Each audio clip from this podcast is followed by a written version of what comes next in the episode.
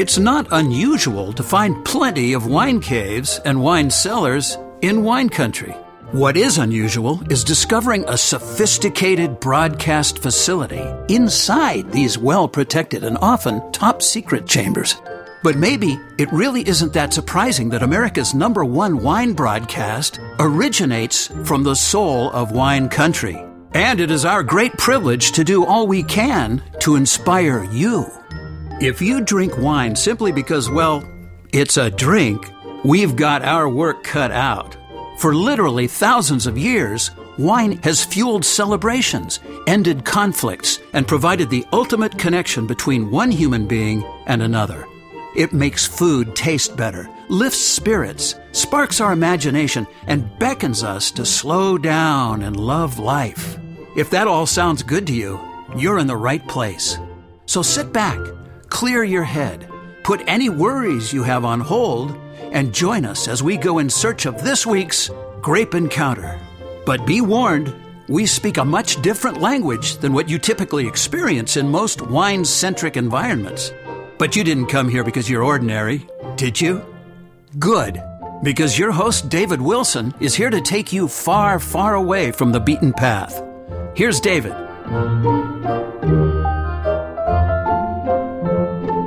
So in our last episode of Grape Encounters Radio, I was moaning about the fact that I had to cancel a long-anticipated trip to Australia.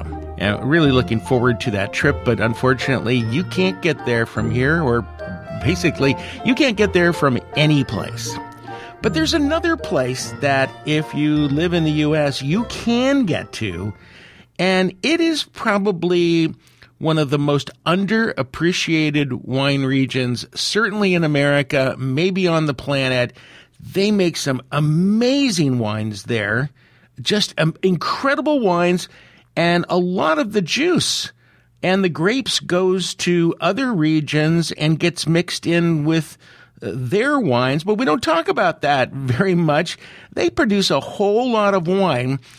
And there's something else that's special about this place. I'm not going to tell you what I'm talking about just yet. The thing that's special is they've been there for a really long time in California.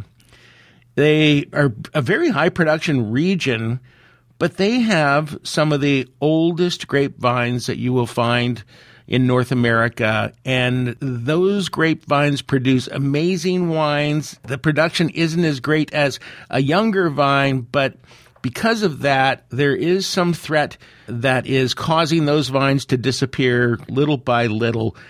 We don't want that to happen, and somebody who is deeply involved in trying to preserve the Lodi old vines is the executive director of the Lodi Wine Grape Commission. It is Stuart Spencer. Hey, Stuart, welcome. Thank you, David. I'm happy to be here with you. Did I state all of that accurately, do you think? Yeah, it was pretty close to accurate. You're good. Okay. Well, let's talk first of all about where is Lodi. We're talking to people all over the country right now, and I know a lot of people are going, Lodi, what is that? I know it's a lyric out of a Creedence Clearwater song, right? You're stuck in Lodi. Lodi is a good place to get stuck in, I think. It's just above Stockton. It's below Sacramento and just a little east. And east of San Francisco, right? And just real close to the mountains. Yeah, we're directly east of San Francisco. It's about an hour and a half drive into the city, and just to the southwest of Lake Tahoe. How long does it take to get up to Lake Tahoe from where you are? It's probably about 2 hours. Yeah. And that's, by the way, one of the most beautiful places on earth. So if you want to come and visit the wineries in Lodi and then work your way up to Lake Tahoe, that's a really, really good trip. And you can actually do that while you are in COVID hell. Let's talk about the size of the region, the number of winemakers that you have there, and especially what you're growing, because you definitely have your specialties. I'd really love to talk about what's available. Lodi is a significant part of the California wine industry. I mean, we grow about 20% of the grapes. We produce all the leading varieties. Hold it. 20% of the grapes in California come from Lodi. That's right, Dave. I can't even fathom that. That's huge. Yeah, and that includes all the major varieties, Cabernet Sauvignon, Chardonnay, Merlot, Sauvignon Blanc. But one of the things Lodi has really grown to be known for is our old own-rooted Lodi Zinfandel. And we have a couple thousand acres of these old vineyards still in Lodi today that are making incredible wines and worth seeking out. One of the other things that really makes it interesting here, too, is the diversity of varieties. There are over 100 varieties in production today, all sorts of interesting varieties and wines for the guests or the customer to experience. Wow. So let's talk about those. The climate is, I think, fairly unique in Lodi. How does it differ climate-wise from, say, Napa and Sonoma? And how far away is the Napa Valley from Lodi? It's about an hour and 15-minute drive to the Napa. And I think, climate-wise, there's a lot of similarities from the mid-Napa Valley to Lodi and similar with Sonoma. I think one of the things that really defines us from a climate is our location to the San Francisco Bay and the Delta. And so we have what's known around here as the Delta breezes. So during the growing season, we get these cool breezes that come off the Pacific Ocean across the San Francisco Bay and directly on the Lodi region. I think what people don't realize is both Sacramento to the north of us and Stockton to the south are both inland seaports, which you have large ocean-going vessels come all the way up inland. Yeah. And we're situated right there. And so we definitely get this marine influence that really moderates the temperatures in the region. And the Delta, the Sacramento, I guess they call it the Sacramento River Delta, does that reach all the way up to Lodi? Yeah, it does. It's basically on the outskirts of the western side of the Lodi area. All the major rivers, feeding the Delta, the Sacramento River to the north and the San Joaquin River from the south meet up to the west of us here. But then we have several rivers coming through the Lodi area, the Calaveras in the south, McCollum, which goes right through the city of Lodi, and the Cosumnes River to the north of us, the city of Lodi, that all transect the region. One of the things that we got to do as kids, my father would take us to the Sacramento Delta and rent a houseboat. And it was that was really, really magical because you didn't know you were in California. It's just water everywhere and you can travel a great distance. But something that I learned a couple of years ago when I was up in your area was that there are a lot of wineries that are right off of some of those rivers. And you can conceivably, I think, get a houseboat and do some wine touring that way.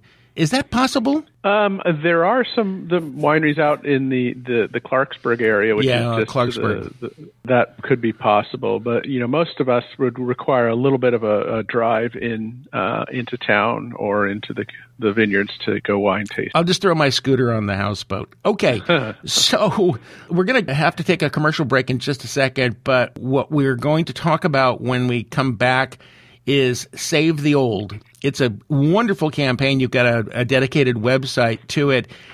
People hear the term old vines a lot, and they see it on bottles. But do you think that people really understand the significance of those? I don't think they really do until they get really close and look into it. And that's what we're trying to do with this effort is get people to better appreciate the value of these old vineyards. And there's how many acres left of vines that are considered to be old vines? Is it 100 years, by the way, that a vine has to be considered an old vine, or what is the cutoff for that? There's no legal definition. What's generally accepted here in California is 50 years of age. Oh, okay. Most vines and vineyards, after about 25 to 30 years, production will start to decline. And so at that point, you tend to remove them. And so when you're looking at 50 to 100-year-old vineyards, the production has definitely decreased. But there are some varietals where the grapes that come off of those vines and the wines that are made from those grapes are just outstanding. And that is, in fact, I think one of the reasons why we'd love to be able to preserve as many of those vines as we can. All right. Well, listen, we're going to have to take a quick break. Talking to Stuart Spencer. He is the executive director of the Lodi Wine Grape Commission, and he's one of the folks that is behind the Save the Old campaign that I just became aware of just a few days ago, and I got really excited about it and had to have Stuart on the show. We'll be back with more Grape Encounters right after this. Many wine enthusiasts describe wine as a kind of time machine that can transport you to the place and time it was created without leaving home. Whether you're sipping a Sangiovese from Italy or a German Riesling, tasting is traveling. That being said, Total Wine & More is like the world's biggest airport. With more than 8,000 wines from every corner of the world in their stores, you can be incredibly adventurous and savor every journey. Plus, you can do all of your shopping online at TotalWine.com and pick up your order at your local store or curbside for the ultimate in safe shopping. There's always more in store at Total Wine & More.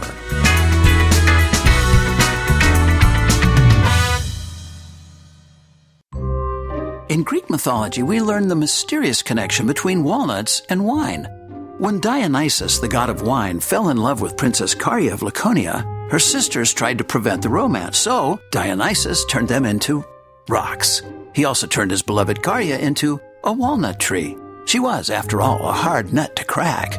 At MMOrganics.com in Paso Robles, California, Walnuts and Wine is the ultimate love story. You'll flip over their 100% organic port-style dessert wines and organic heirloom walnut products, including sprouted snacking walnuts in 5 awesome flavors, irresistible raw organic walnut butter, free trade chocolate-covered walnuts, and for bakers, MM Organics produces 100% gluten-free walnut flour, estate walnut oil, and of course, their crazy delicious raw walnuts. Get all their products online at MMOrganics.com. That's MMOrganics.com. Summer is here, invigorating our state of mind and sparking desires for things that complement our playful mood. Yep, our barbecues are already working overtime, cranking out slabs of baby backs that pair perfectly with light, crisp summer sippers. And if you need a little inspiration, check out the summer wine list that no one can resist. It's Total Wine & More's Top 12 Summer Wines, featuring a truly eclectic cross-section of wines, all under $20 and many under $10. Plus, Total Wine & More is offering summer wine bundles that save you up to $24 on a variety pack of wine. And now that we've all gotten into curbside buying, you can order online at TotalWine.com and pick up your order in the store or just outside for a contactless experience. The best lineup of super low-priced summer wines is just a click away at TotalWine.com.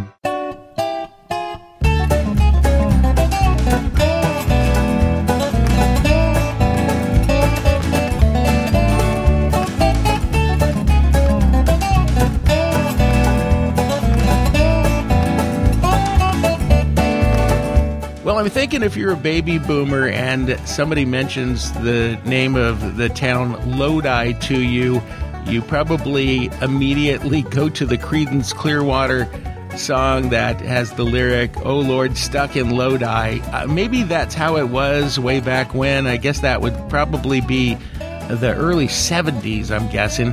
But a lot has changed, and Lodi has become really a crown jewel in the California wine collection, and it's a wonderful region. It's producing terrific wines. Oh my gosh, the Zinfandels that come from there are just extraordinary. Part of the reason is the old vines. They really try to keep as many of those vines producing as much as they can. They don't produce the bulk that the younger vines do, but the grapes that they do produce are stunning, and we're talking about that and more with the executive director of the Lodi Wine Grape Commission. He's Stuart Spencer, and Stuart, you've been involved with the commission for a way long time, right? Yeah, I mean, I've been here 21 years, a little over 21 years. Now, there's something that I failed to mention about you, and that is the fact that you also have your own label as well. So you're not just a suit. You're a guy who gets his fingernails purple, right? And I think, if I'm not mistaken, you're probably right in harvest right now. That is correct. In fact, I was picking grapes this morning, and I kind of grew up in the business. You know, I was always a cheap and expensive labor as a kid, and right, that's how I learned. Right. That's how I learned to grow grapes and make wine, and I love it. And I think there's something really special here that helped tell the world about. So, what generation of winemaking are you? I'm actually second generation. Second generation. My family's been farming in California since the 1800s, but we're second generation winemakers. My dad started our family winery and planted the vineyards and started making wine, and then I took over when he passed away. You know, that's a really interesting thing that happened in your area. I remember hearing that story when I was doing some interviews not far from you. We're talking about big farming country, and for the longest time, they farmed practically everything but grapes. At what point did the farmers in your area start seeing the benefit of switching over to grapes? Well, honestly, grapes have been a part of the landscape from the very beginning when people first came to California and Lodi. What is different is the mix of crops. They've always farmed other things as well. Right. I mean, cherries are part of the area. Some of the nut crops are part of the area. We have a lot of dairies in the area as well. Back in the early days, in the 1800s, they were farming watermelons here, and it was like the watermelon capital of the world for a while. Wow. But it's still, wine grapes. I mean, we had our first Lodi Grape Festival was celebrated in 1907, and they had 20,000 people came to Lodi in 1907 to celebrate. Hold it! In 1907, 20,000 people come to Lodi for a grape celebration. Now, are we talking about wine grapes, or were there table grapes involved as well? It was a mixture. In fact, they actually had a Queen Zinfandel that year, too. And Queen Zinfandel. And right. Honored one of the local ladies as the Queen of Zinfandel. And so Zinfandel was always part of the landscape, as was Flame Tokays, which were a packing grape, and as well as a bunch of other grapes were packed. I think it's important to note that at that time frame, most of the population in the U.S. was on the East Coast, and so a lot of grapes were packed and shipped back east for people to make homemade wine out of back there. And the European immigrants had a tradition of doing that. And so long history of packing and shipping grapes from the area. And by the time that Prohibition came along, I'm guessing there's quite a lot of grape vines in the ground. What happened then? The interesting thing for Lodi is that our vineyard acreage actually expanded during Prohibition because we had developed the routes to market shipping packed grapes. And so there were thousands of rail cars that left here every August, September, October, destined for East Coast markets with fresh packed Lodi grapes. Were these grapes that would eventually be turned into wine? Was there something kind of sneaky going on? It was you were allowed to make up to 200 gallons for home consumption during Prohibition, and Lodi was perfectly positioned to take advantage of that. And so you had a lot of wine grapes that were being shipped back to these European immigrants that liked their wine. And you had varieties like Zinfandel. Carignan was a variety that was actually planted during the 1920s because it packed and shipped well. Alicante Bouschet was another variety that was packed and shipped a lot during that time frame.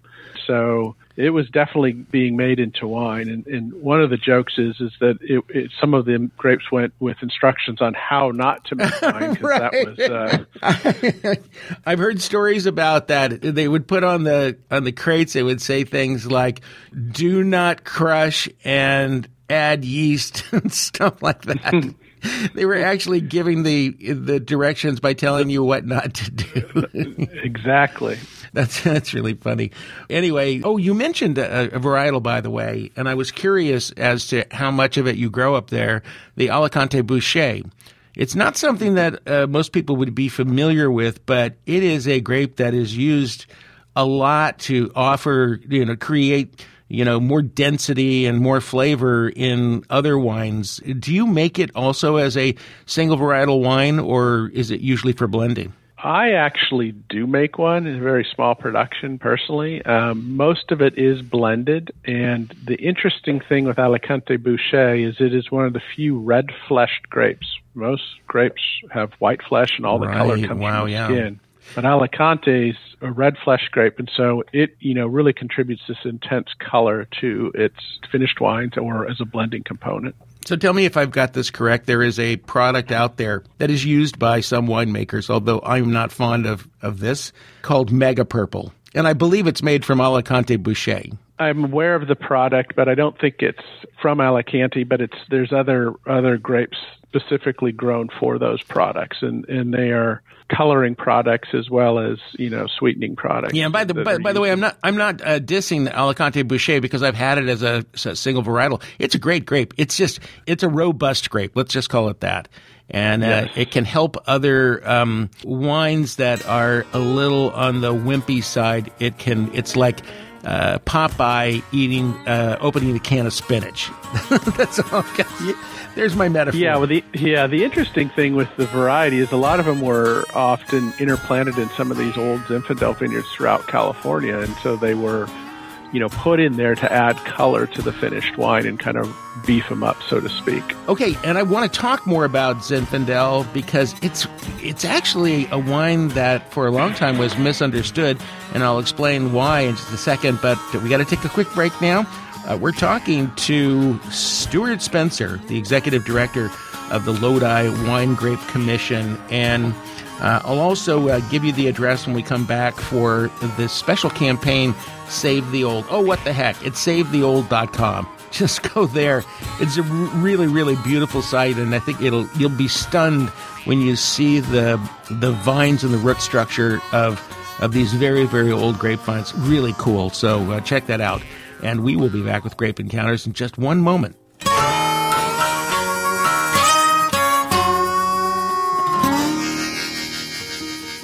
We like to talk about wine.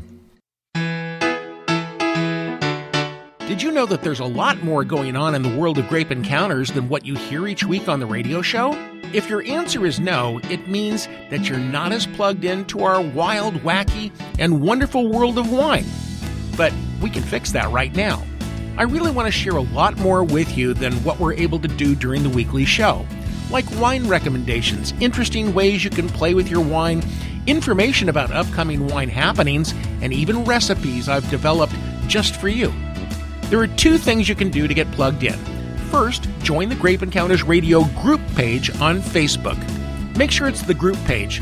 Or you can sign up for our mailing list at GrapeEncounters.com. In coming weeks, I'll be doing giveaways, offering free online parties exclusively for you, and a lot more. Please don't miss out. Connect with me on Facebook or at GrapeEncounters.com. Words can be very confusing. When you're crazy, people say that you're nuts. But what if you're crazy about nuts? Well, that doesn't mean that you should be sent to the funny farm. It means that you should be sent to the farm of MMOrganics, the producers of organic heirloom walnuts and walnut products that are so incomparably unique and delicious, other nuts will be reduced to wallflowers. Whoops, there we go with those crazy meanings of words again. After all, if being a wallflower means disappearing into the background, then why does being a walnut from MMOrganics mean standing out from the rest? Confused? Well, you won't be when you discover the glorious deliciousness of walnut halves, baking pieces, fair trade chocolate-covered walnuts, and other scrumptious walnut products from MMOrganics. Learn more and order yours at MMOrganics.com, where you'll also find our utterly irresistible two-horse Portuguese dessert wine that everyone goes nuts for. Get crazy at MMOrganics.com. We're back with more Grape Encounters. Hey, please do us an enormous favor and like us on Facebook. It's the very best way to learn about other opportunities that we may not share on the broadcast. Also, join our mailing list on GrapeEncounters.com. Listeners on our contact list receive some exclusive opportunities. Become an insider. Enough said.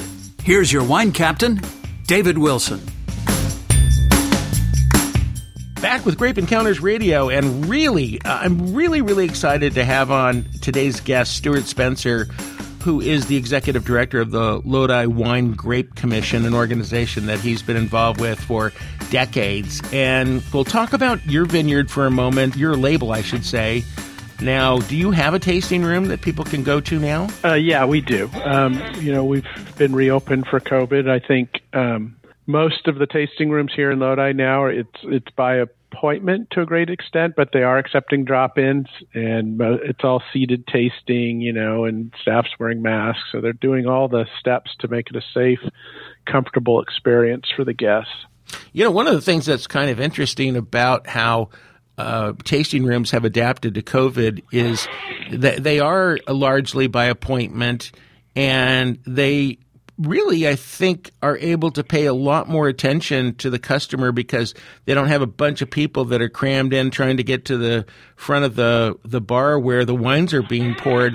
So it's a much more laid-back experience and a much more personalized experience. And if you can get past the, oops, I got to wear a mask for part of the time, you'll have a great experience that you may not have had 8 or 10 months ago. It's really different, don't you think? Yeah, I think the experience is evolving a lot right now, and I think for the most part to the better. And I think the customer's really enjoying these more seated kind of intimate experiences that they're getting to learn about the wines and property and the winery and the vineyards, and doing it in a much more comfortable fashion rather than trying to fight their way up to a bar and not learn that much about the wines of the place either. Yeah, I frankly got to tell you, I hate that experience. I hate being third in line in a tasting room and everybody's kind of pushing and shoving, and there's one person up there who's trying to impress his new significant other and is engaged in banter that he probably really doesn't care that much about. But what the heck? That's just my opinion,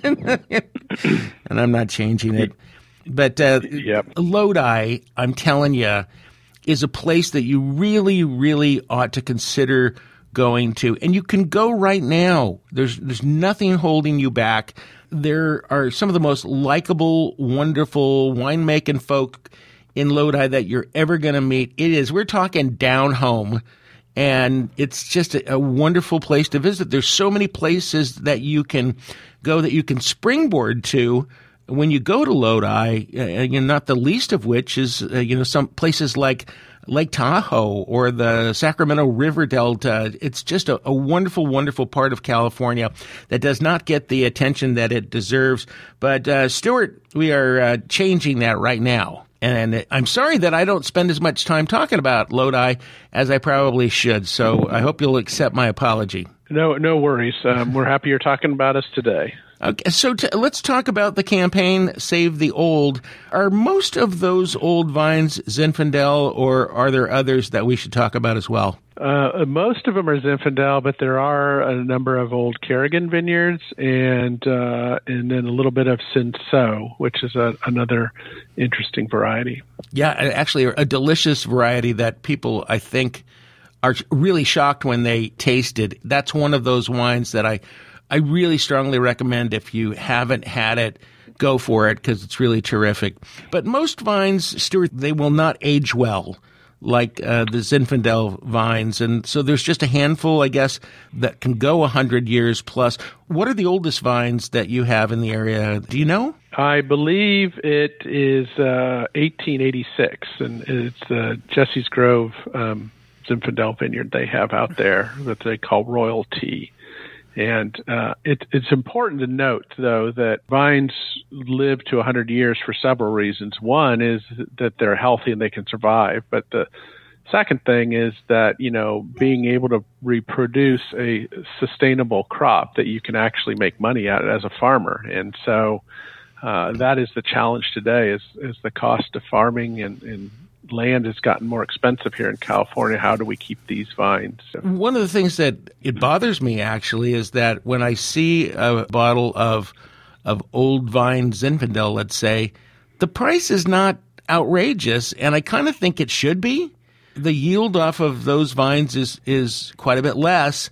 So it's a very special item. I think you guys need to raise your prices. And I'm just saying. Nobody will be concerned about taking out the old vines.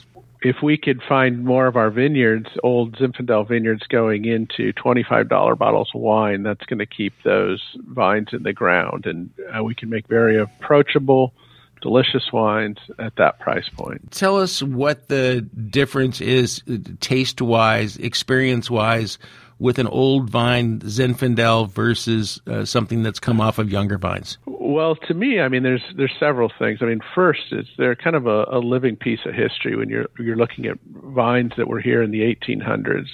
But wow. Secondly, you know, an older vineyard is kind of much more self-regulating in that its production has decreased to a point where it's producing a smaller crop but more concentrated crop and flavors. And third, you know, it's acclimated to its environmental surroundings. And so, you know, this acclimation over decades and 100 years really produces nice, balanced fruit year in and year out. And I think those qualities are part of what makes old vines special. Yeah, it's amazing. And I think that people, average consumers, will see the term old vine, which I think is something that gives winemakers bragging rights and should be on the bottle, but I don't think they really totally comprehend what's in that bottle and how significant it is, and also the fact that it is living history and really something that is to be really appreciated and relished. I love those wines, and given the choice between drinking an old vine Zin and one that isn't, I would probably go for the old vine Zin just for the fun of it. But anyway, but you got to get the price up. We're working on it. So let's talk about the production on those vines for a second. An average vineyard that grows Zinfandel, and we're talking about vines that are not old vines, what would the production typically be? How many tons per acre would you get off of that property? Well, you could probably, depending on the trellising system and everything you have in place, but it could probably go 7 to 8 tons to the acre. With the old vines, how much are we talking? Well, they're probably in that 2 to 3 tons to the acre range.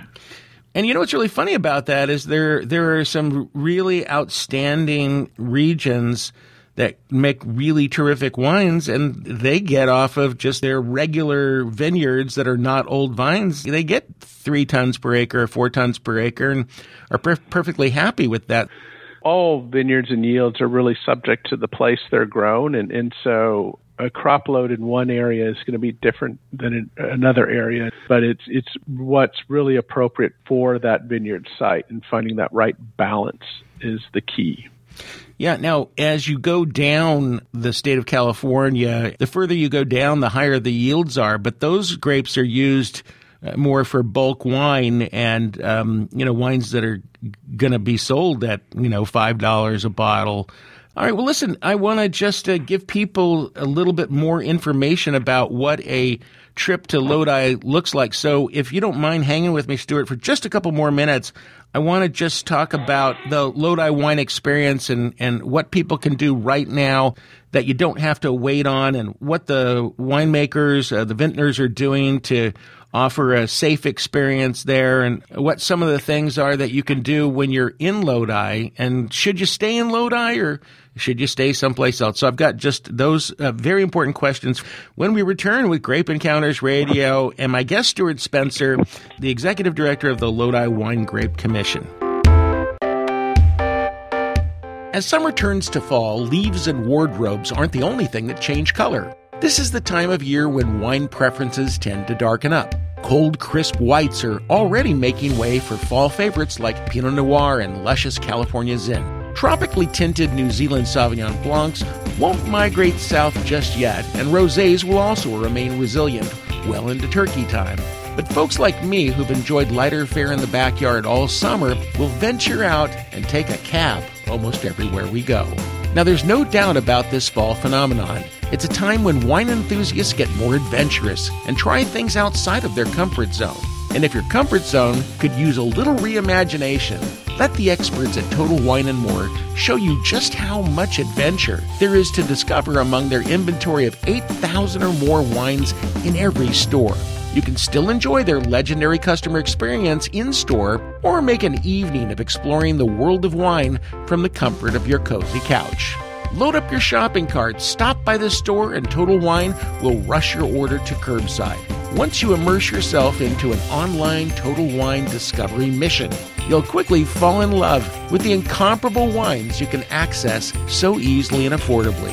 See what I mean at TotalWine.com.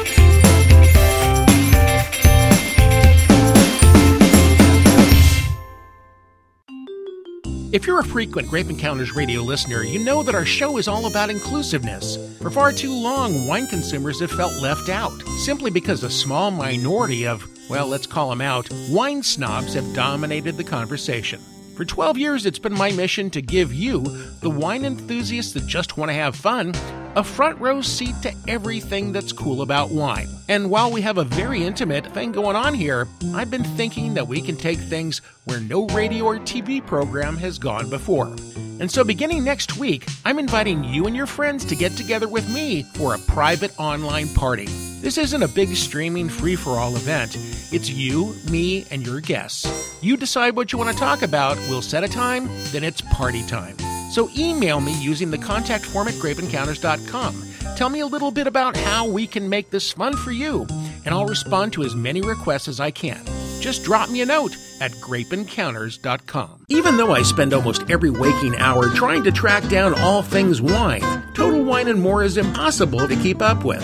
That's because they have a team of experts constantly searching every corner of the world for amazing wines priced so you can enjoy them on any occasion, like tomorrow. They're always busy forging relationships with the best producers so that they're able to provide exceptional wines that are exciting and new to you at incredible savings. And of course, your faves will be there too. New discoveries, must-have favorites, and more than 8,000 choices to explore online with your handy device while you soak up some shade. Visit Total Wine and More in person, or if you prefer a contactless experience, order online at TotalWine.com and pick up your order in the store or curbside. And for awesome summer wines, all under $20 and many under $10, be sure to check out their summer wines list at TotalWine.com.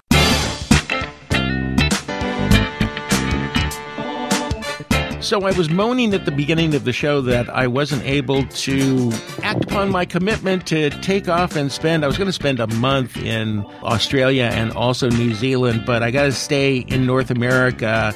And after this conversation, I'm absolutely, totally convinced that I got to get in the car. It's not that far from me, and head northeast actually, and go spend some time in Lodi, because it's not just about the grapes there and the wines there. It's really nicely positioned for you to have all kinds of wine-centric experiences and experiences that are just fun if you're a wine-loving person. I've got on Stuart Spencer. He's the executive director of Lodi's Wine Grape Commission. So, Stuart, talk about Lodi, the town, and, you know, where would people stay when they go up there? And tell us some of the things that people can do once they're there that are not necessarily wine experiences. Certainly. I mean, I think it's important to note that there are like 85 wineries in the area, and many of them are offering tasting experiences now, and they are reopened after COVID. But, you know, in addition to that, Lodi's got some fabulous places to stay. The beautiful Wine and Roses Hotel. There's RV parks for those that are into RVing. You know, there's regular hotels and stuff like that to stay at. The other, you know, outdoor activities are pretty popular around here. There's kayaking along the McCollum River. The Cosumnes River is a big nature preserve with hiking trails. A lot of people like to cycle in the area. It's a big thing these days. And then we've got a cute downtown with, you know, about a dozen tasting rooms and shops and restaurants as well. So much fun. I just love places like this that aren't totally about wine, because, you know, so many of these regions develop a lifestyle that goes beyond wine that's very complimentary, and you can have so much fun. And you mentioned RVs. There's just been a surge of people renting RVs and going off on adventures like what we're talking about here, because they feel it's a lot safer than, you know, flying in a plane or crowding in with other people. But one of the things that I can recommend as we talk about this is if you can find your way to, say, Sacramento or Stockton, there's probably a very good chance that you'll be able to find an RV rental place in, you know, one of the bigger towns that are outside of Lodi, and then you could just take off and explore the Lodi region and, you know, go into Nevada if you'd like to, explore the Sierra Nevadas.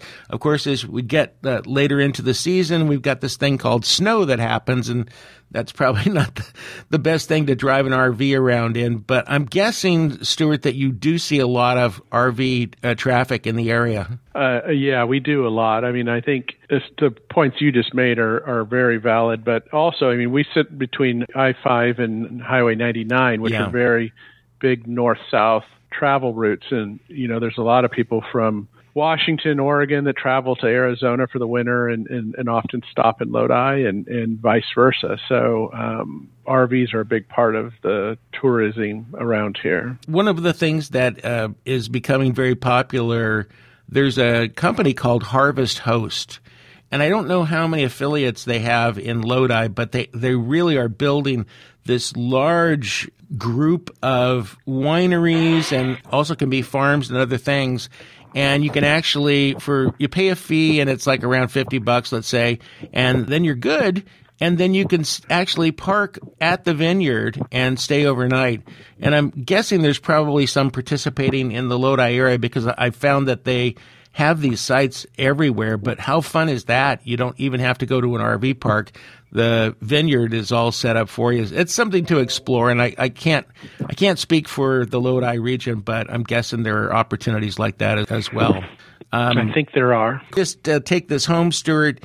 For people who want to visit the region, are there certain resources online that you can guide people to where they can learn more about putting together a journey to Lodi? Yeah, well, I would encourage everyone to definitely start at our website, which is LodiWine.com. And if they want to learn more about our old vine program, the SaveTheOld.com. And then visit LodiWine.com is our tourism website. Tourism Bureau runs, and they have information on places to stay, VRBOs to rent, and all that kind of stuff as well. Is there a lot of that, Airbnbs and VRBOs there? Yeah, it's a huge growing category. You know, you can rent a house out in a vineyard and have it completely to yourself. And we're seeing more of those coming available. That would be a lot of fun. And then if you want to get into river experiences to go maybe boating or rafting, that sort of thing, how far away are we talking from the center of Lodi? Not very far, actually. I mean, the first marinas are about 15 minutes out Highway 12, and so there's places there where you can rent boats to go out on the water and stuff like that. And you mentioned cycling, hiking as well? Less so. I mean, there are a few of our properties, actually, wineries that have beautiful kind of walking trails at them. Heritage Oak is one that you can, you know, walk down to the McCollum River and look about and stuff like that. Then there's a few hiking trails at Lodi Lake Park as well, too. Well, listen, it sounds like a wonderful time, and I think for people who are just chomping at the bit and really wanting to get out and about, Lodi is your place. It's something that I should have been talking about earlier on when we got into this COVID mess, because it's just a cool, laid-back place that I think you'll have a lot of fun. And most importantly, you're going to love the wines. They just do a great job. Stuart, I sure appreciate you being on and spending so much time with me, and I hope you guys have a good rest of your year. You've been able to escape the fires and I guess getting a pretty good harvest right now. So I wish you the very best and thank you for putting together the Old Vine campaign. I think that's wonderful. My pleasure, and it was a delight to be here, and we welcome everyone to Lodi anytime. All right, that's going to do it for Grape Encounters today. Who knows? Maybe next week we'll be up in Lodi. I guarantee you before the year is up, we're going to Lodi. That's for sure. We'll talk to you here next week. This edition of Grape Encounters has been brought to you by Total Wine & More. When Total Wine & More challenged themselves to keep more than 8,000 wines on hand, they pioneered a consumer experience that 99.999% of the population would have thought was impossible. It was an undertaking that I still can't totally get my arms around today. But I've spent many hours of my personal time being that adult kid in a candy store, using my mouse to learn about their extremely affordable top 20 wines of the year, or learning eye-opening details about the iconic winemakers behind Total Wine's Legends of Wine collection. TotalWine.com is an online resource so rich with content, it's hard to imagine a more satisfying wine-related experience. Spend all the time you want at TotalWine.com or at your nearest store. Just make sure you're back here with me at this same time next week for another Grape Encounter.